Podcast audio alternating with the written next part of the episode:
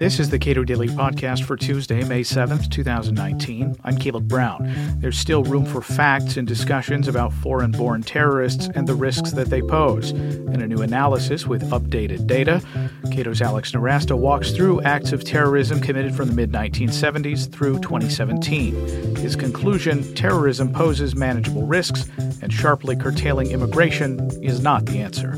If I'm not mistaken, Alex, you've written something like this before.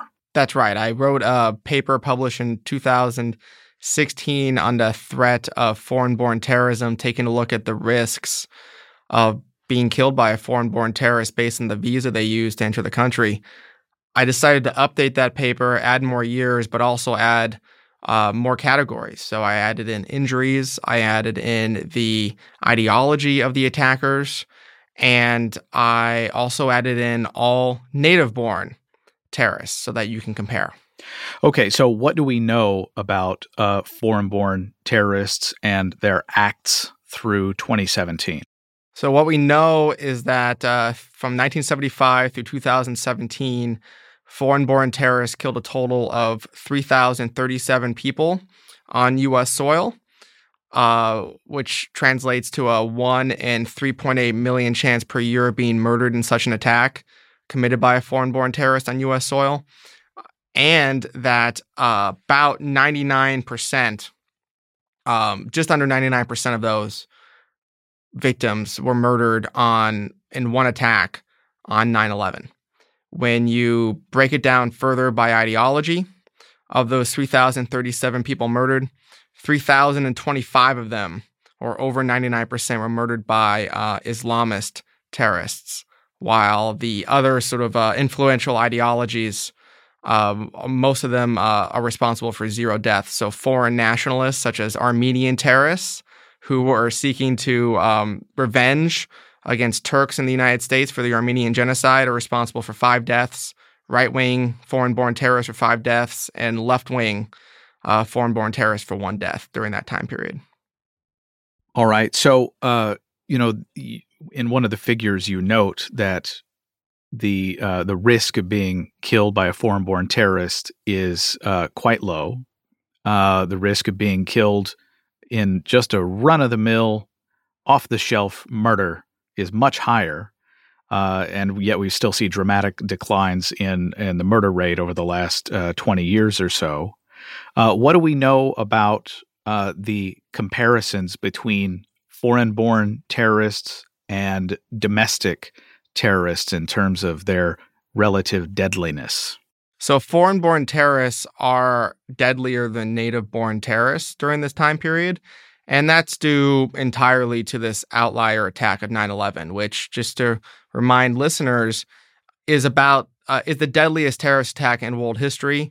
It is about 10 times deadlier than the next deadliest attack. So 9 11 really stands out here and basically dominates um, this entire data set. During this time period, I said earlier, 3,037 uh, uh, people have been murdered by foreign born terrorists. A total of uh, 413 have been mor- murdered uh, by na- native born terrorists. The majority of those by uh, right wing terrorists, and uh, the majority of those right wing deaths um, occurred in the Oklahoma City bombing. Okay, wow.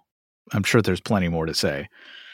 Uh, yeah, one of the other issues uh, with this report is it is the first attempt to make a systematic list of native born terrorists in the United States during this time period that is in the public domain.